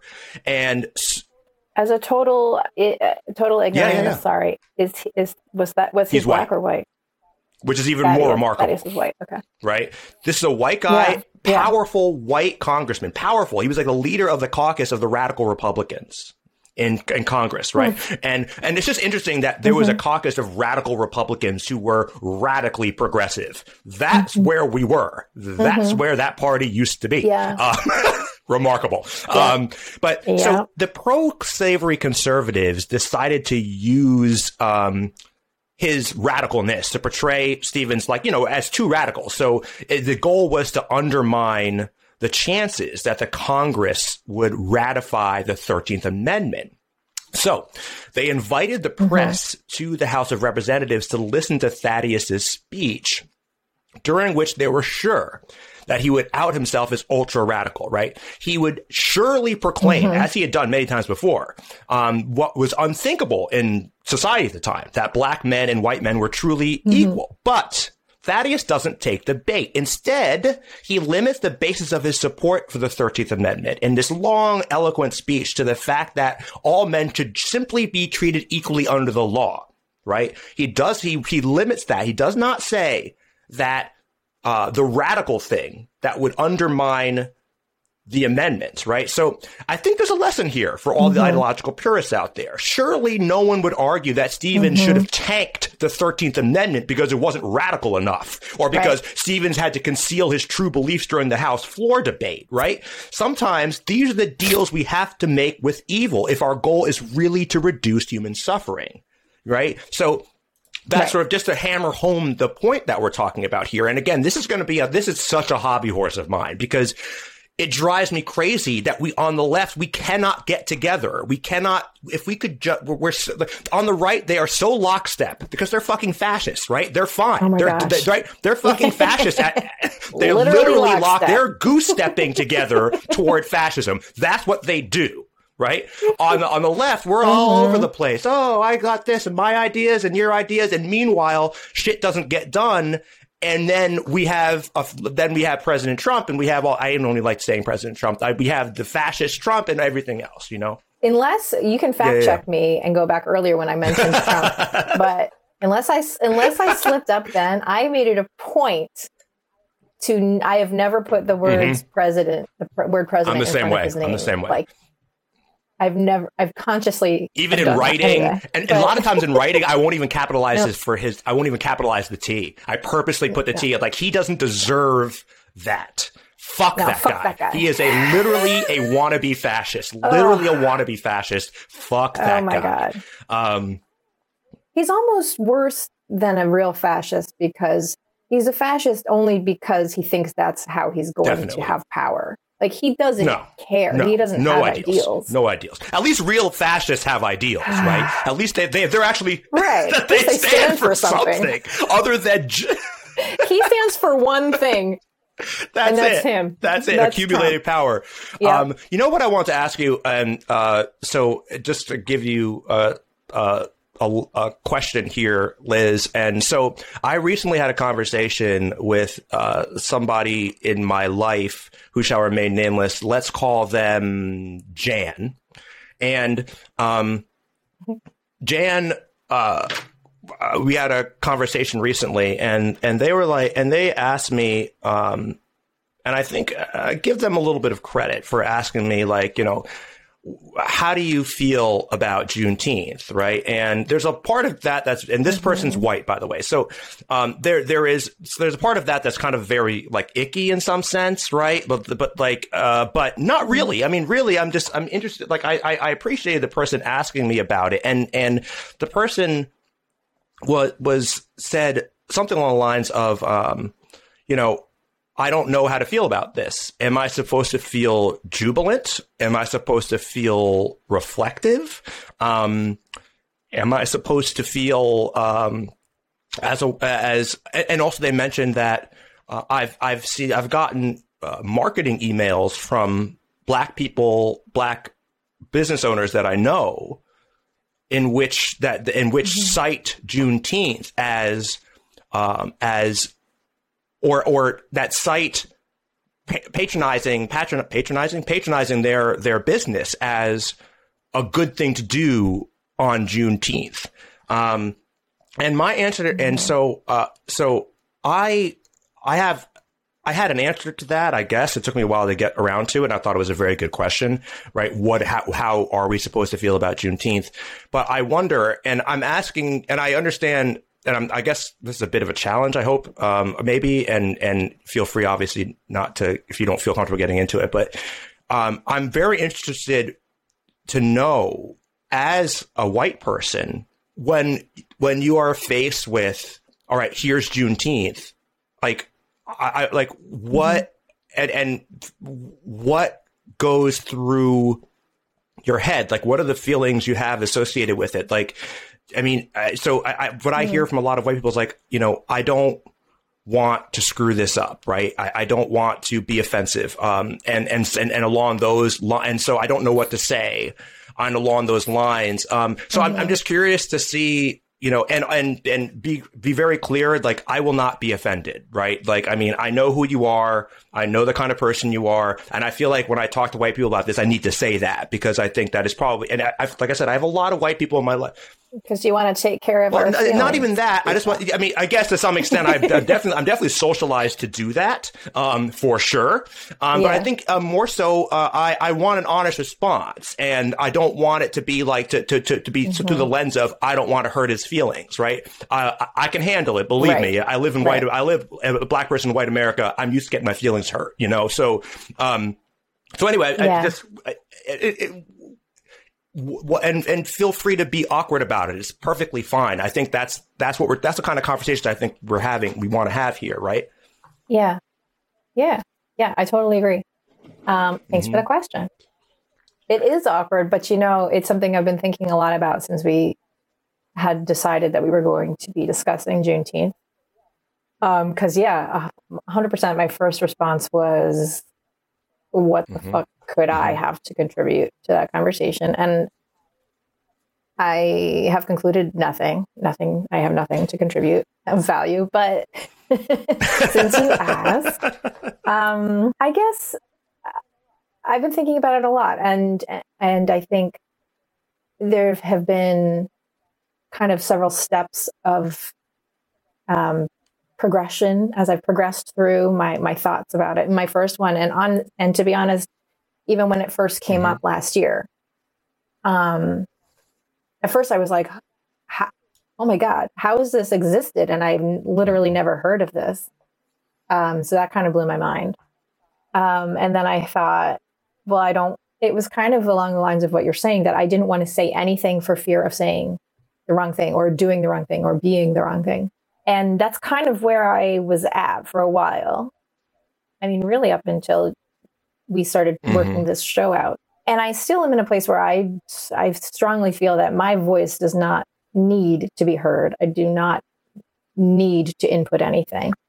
Um, but I also think that what you are asking is important because I think it is valuable, not just valuable, it is necessary for all of us, especially those of us in for whatever in whatever form are in an oppressive role, like me as a white mm-hmm, person, mm-hmm. you as a man, like that aspect of who we are is in a power group, right? So we need to get comfortable, and we, I mean, I mean, white people, with mm. fucking up and being awkward and saying the wrong thing and getting called out and learning how to handle that with grace.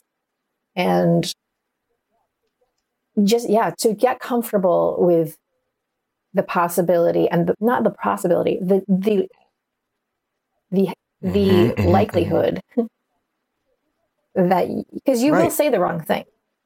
It's guaranteed. At some point you're going to say the wrong thing. You're going to piss somebody off. You're going to hurt somebody's feelings. You're going to be offensive.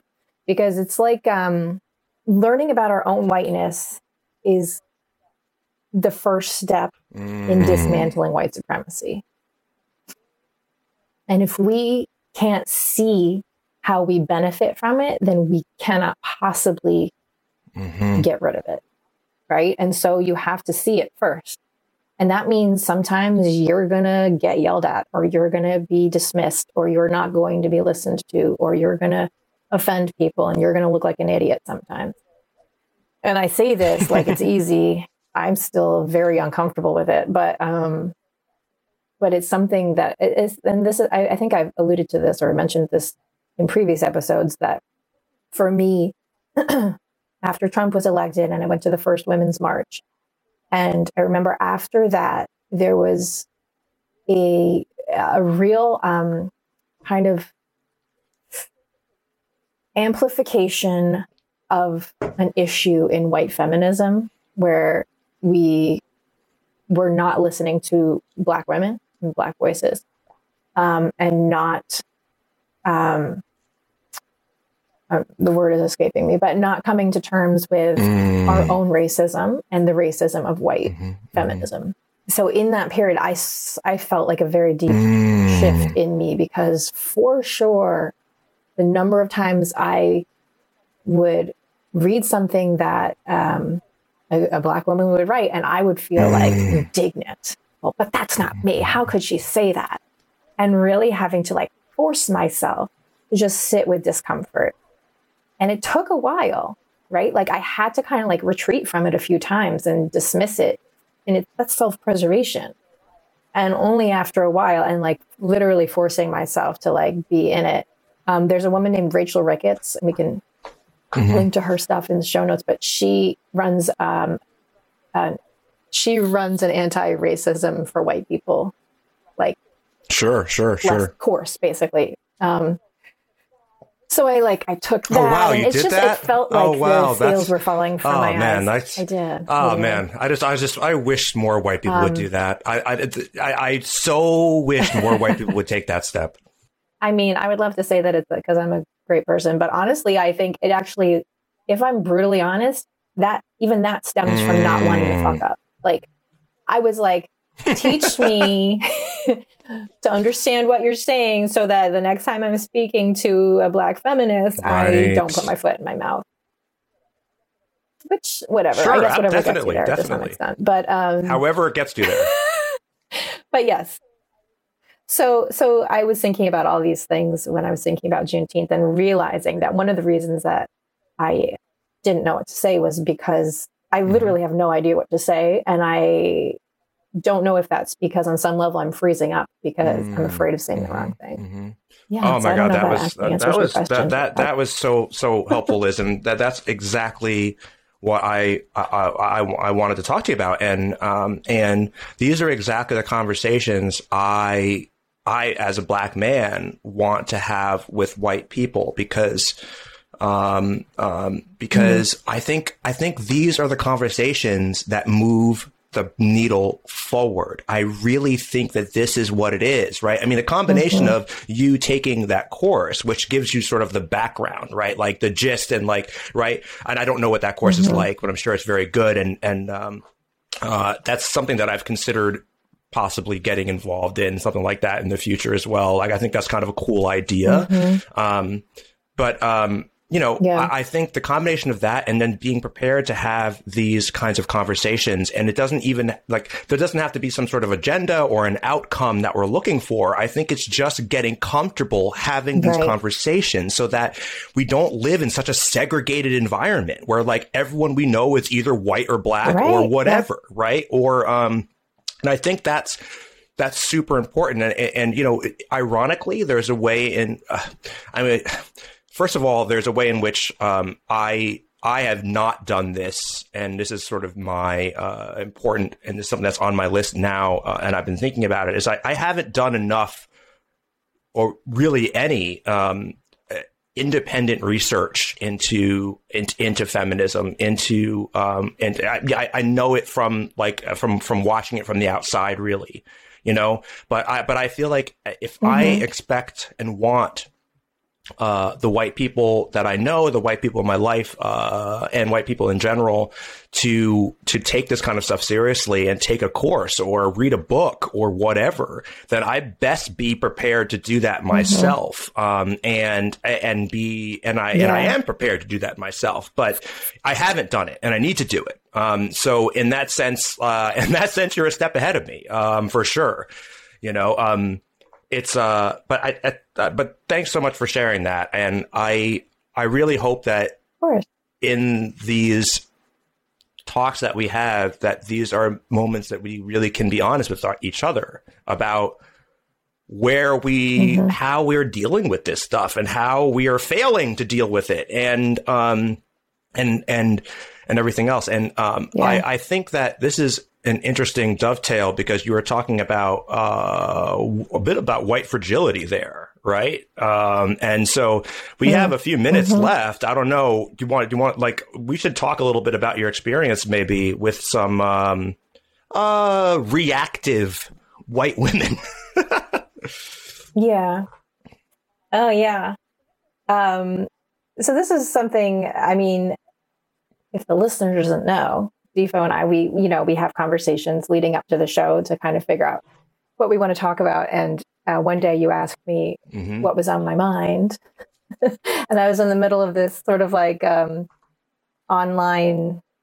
uh, Mhm. Argument is too strong a word, but kerfuffle, let's call it yeah i love it i love it but somebody had posted something about Alice Roosevelt, who was, um, Mhm. you know, the first daughter back in the day, and uh, I guess she was a, a bit of a shit stirrer and just defied a lot of um, expectations of her gender and and lived kind of a wild life. And people were talking about, you know, how great she is, blah, blah, blah. But honestly, my first reaction when I read it was like, yeah, she could go to a lot of parties and have funny dogs with weird names and never get married. And she could have a voodoo doll and name it like after her, some, I forget which politician it was Mhm. some politician she didn't like and you know um she and so i just put a little post that said essentially like yeah she sounds great but like let's keep in mind that her social standing and her wealth really allowed her more wiggle room than your average woman i really didn't think that was inflammatory. I just thought that was like hey guys let's not forget her hair is brown. you know i mean it's just a fact about her. And uh I I was met with some real vitriol from a lot of white women who who repeatedly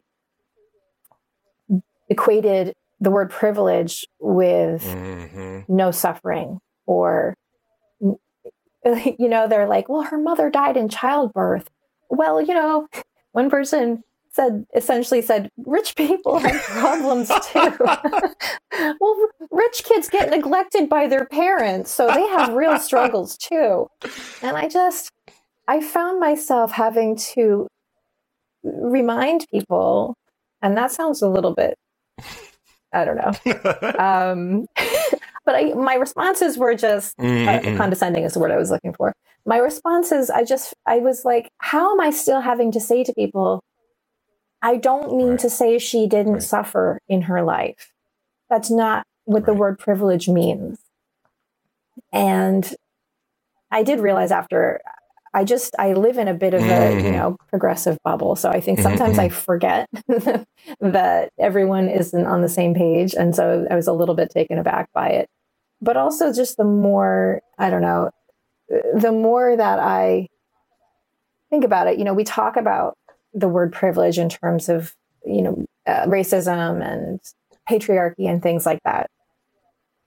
And and I feel like it's been discussed, even maybe even ad nauseum in the more progressive arenas. But I felt like as a as we we had kind of started to Sure. come to a place where people were understanding that privilege doesn't mean Right, right. easy.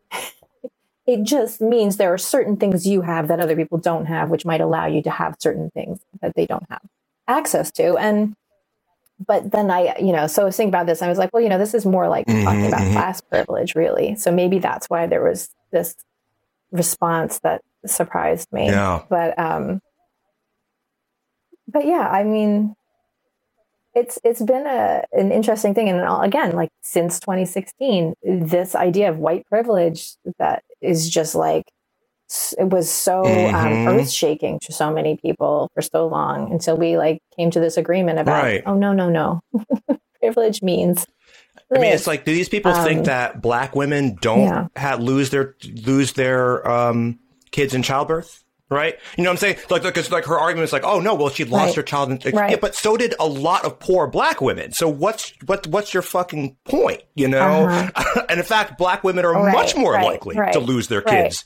Poor black women are much more Uh-huh. likely to lose to lose a kid in childbirth. You know? right right right right and and like yeah and, and a couple people were even like i don't really understand what that's got to do with it like what's the point in talking about her privilege and i just wanted to be like it's not like it's just it Mhm. gives you a bigger picture right and it and i think in the way that we look at everything Mhm. it's relevant today like this is why you can't um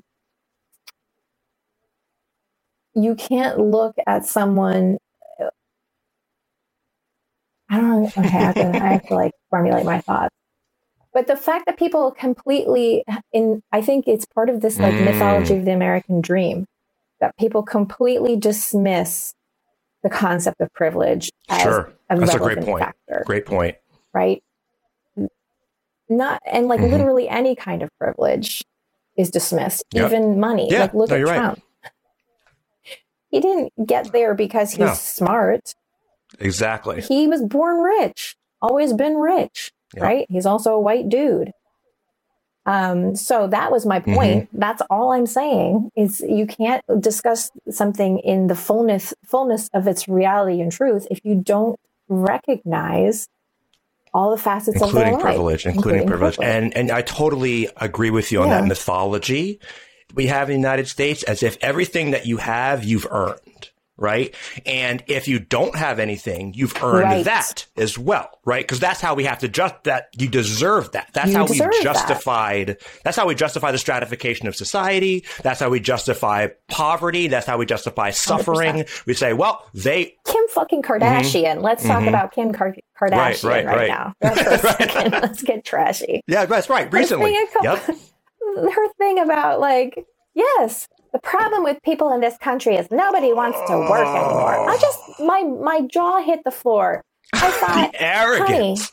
honey, you you wouldn't know work Exactly. fucking punched you in the face. I want you to try Mhm. working three minimum wage jobs. I want you to Mhm. just try that for a second and then tell me about how people don't want to work. Unbelievable. God, that's just completely dismissing. I mean, and that goes, and that ties back into this like Yeah. mythology of the American dream that the only thing that you need to do to become a Hard, Trump exactly, or a Kardashian exactly, is to exactly. work hard. And you That's it. work harder. Exactly. Just there, work harder. work harder. Be, give more, make more money for the capitalist that's at the top. Then don't worry. Maybe one day you will be a capitalist, right? And so, you know, and this actually dovetails and I Mm-hmm. dovetails a little bit of what we were talking about in terms of this dichotomy. And I think that's another theme that, that you have brought up multiple times over the course of these conversations and and I think it's so true is that we as human beings like binaries, right? We like it to be clean cut, right? If you mm-hmm. work hard, you succeed. If you don't work hard, you fail. But it's just not yeah. that simple. Nothing is that simple. I can work my ass yeah. off at a minimum wage job, yeah. do everything I'm supposed to do. But if I wasn't born with the resources, if I wasn't born with the, didn't have the education, I'm going absolutely nowhere. And that is the reality of it. And so, but the, and mm-hmm. Same time, I can be born into a rich, a rich, a rich world and become president of the United States and just be absolutely mediocre at best, right? And become president of the United States. George W. Bush. If he was just an average guy, he would be a mediocre exactly nobody. A of. mediocre nobody, but he gets to be fucking president of the United uh-huh. States because he was born. And so this, like, again, it, it, there's so many ways in which this dichotomy manifests. And in terms of the Juneteenth discussion, it manifests like we think that it has to be either a solemn holiday or it has to be a jubilant holiday. It, those both things can exist in the same holiday. They do mm-hmm. for Memorial Day. And we talked to you and I, everything, everything has Every, this dichotomy. Yeah. Yep, 100%. Makes us uncomfortable. We don't like it. It makes us uncomfortable. Exactly. We're like, tell us what to do. I mean, even somebody mm-hmm. saying to mm-hmm. you, like, how should exactly. I feel about Juneteenth? Exactly. Like, give me the formula. Yes. I mean, that's why exactly. religion exists too. I mean, yep. right? Give me the playbook. Exactly. Just give me the rule there? book and then I won't yeah. fuck it up. Right. And that goes back to what we were talking about on the, on, on the way up to this, mm. con- on, on, the way up, uh, as we were ramping up to this conversation, right, is, mm. um, you know, this idea and this is so fundamentally human that we care about what people think about us no matter what we think, no matter what we say, no matter mm-hmm. what we mm-hmm. project, we care about what people think of us. And if we fuck up, you know, right, it's built into our biology. We're afraid of being ostracized because ostracization means death. It means, right, that's what it means. Fundamentally death, in our yeah. lizard brains, that's what it means. And the last thing we want to do is be ostracized. So yeah. we don't want to fuck it up. So we want rules, clear rules. But the problem is that mm-hmm. being human is fundamentally mm-hmm. not clear. you know, it's just not. You know, it's just right. not. Right. We really are. We're messy, messy people. yeah. We contain multitudes and we can. We can never be just one thing. And then the other thing too is that you're you're looking to someone to give you the rules. But right, then let's ask right. the question: Who's making the rules? Exactly, exactly. And what are they getting out of it? Right? Like it spirals out of control very really fast that way. Because if you're looking for rules, you're looking for somebody to give you rules, right? And then now you have gu- you have gurus, exactly. right? You exactly. have right. You have prophets. You have right. Then this is where cults come from, right? Mm. And this ties nicely back into your own experiences. Full and look at that. Circle, full, full circle. circle. And but look at that. We are just at about an hour too. So it's, it's like really just, we put together the perfect, perfect show. A perfect circle. Now. That was a perfect, perfect show.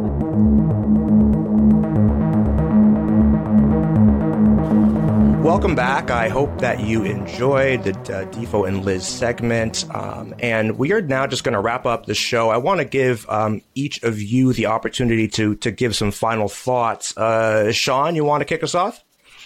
Sure. I just I, I enjoyed that segment about Juneteenth, and I wanted to bring up one other thing that I don't think you guys talked about or or maybe even heard about, but it really struck me. And it was the there was an insurance agency, and you know, Juneteenth is a federal holiday and they had to close. And so they put some snarky thing in their window sign about, you know, Juneteenth, whatever, you know, enjoy your fried chicken and collard greens. And it was just awful. And, and I wrote about this because it was so appalling. And the, the, I think it was progressive and maybe travelers, they decided to stop doing business with them. And so they're, they're being, mm. people are being punished. But the fact, the idea that someone would trivialize, uh, something so monumental and such a solemn occasion. Because remember, I mean, American plantations were gulags and there's family separation. There's hundreds of years of abuse. There's a, and finally there's a, there's, there's freedom.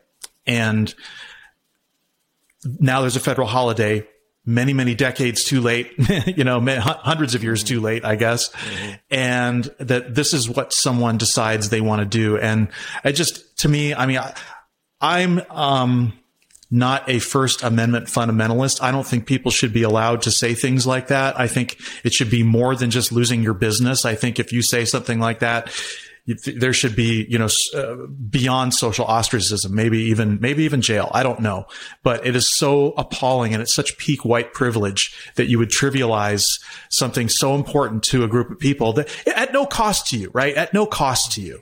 It doesn't, it doesn't, there's, there's not a price for being, um, generous and genteel and, and decent, a decent human being. And that's, that's all I got to say. Yeah, fair enough. Good point, Sean. Good point. Ugh. I go ahead. Go ahead, Liz. Well, I mean, to that end, I think that is important to think about in terms of Juneteenth, in terms of abortion, in terms of all this progress that we want in this country. People are afraid of change. Change is hard for people, and and I think even more so right now when we're we're in living in literally completely different realities. There's no communication going on, and it's going to be even harder to win hearts and minds going forward. So, um, maybe what we're you know what we're seeing with with all these huge events that are happening in the last few years is just where maybe we're pushing to that point of explosion where it's like mm-hmm. everything has literally been stripped away and um, people are getting to the point where they have nothing to lose and yeah. it's just going to come to a head. So I don't, I don't know. But I do think that it's important that we remember that these incremental changes like Juneteenth and that people will push back. They're, they have a hard time with this, but we have to keep going. We have to keep going. And every, mm-hmm. every, we have to celebrate every win because they may be small. That's right. But it's what's going to sustain us. You know, and there's a reason like Moms mm. Demand Action, their motto is keep going because it's not going to happen in the big, loud, flashy moments. It's going to happen behind the scenes and quietly. People who just don't stop. They just don't stop and they keep going. And I think if we can bring anything away from this, I think oh, that wow. is what yeah. it should be is keep going. I think that I that can't. thank you so much else. for that, Liz. I think that I can't think of a better sentiment here. And uh, right is it, it's just, and I'll just say that this is a marathon, not a sprint. This is a war, not a battle. Um, right? We will. Right? We we are and we we we are on our heels right now. We are on our heels. We are fighting at best a rear guard action as we withdraw.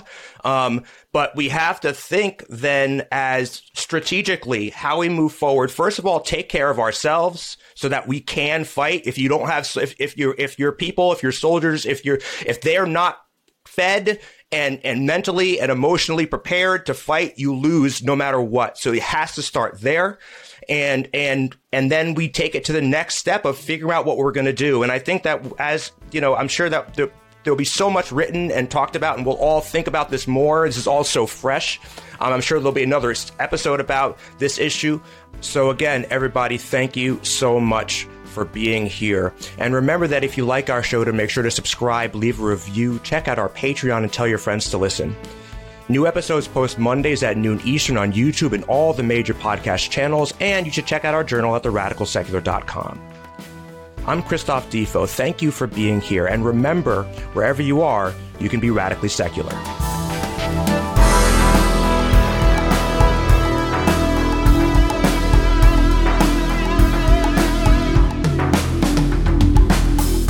Radical Secular podcast is written and produced by Christophe Difo, Sean Prophet, and Joe Okipinti. Logo and main title designed by Tim Stetner. Post production and original theme music by Sean Prophet. Special thanks to our support team Lindsay Brightman, Jillian Sky Jacobs, and Lori Field Okipinti.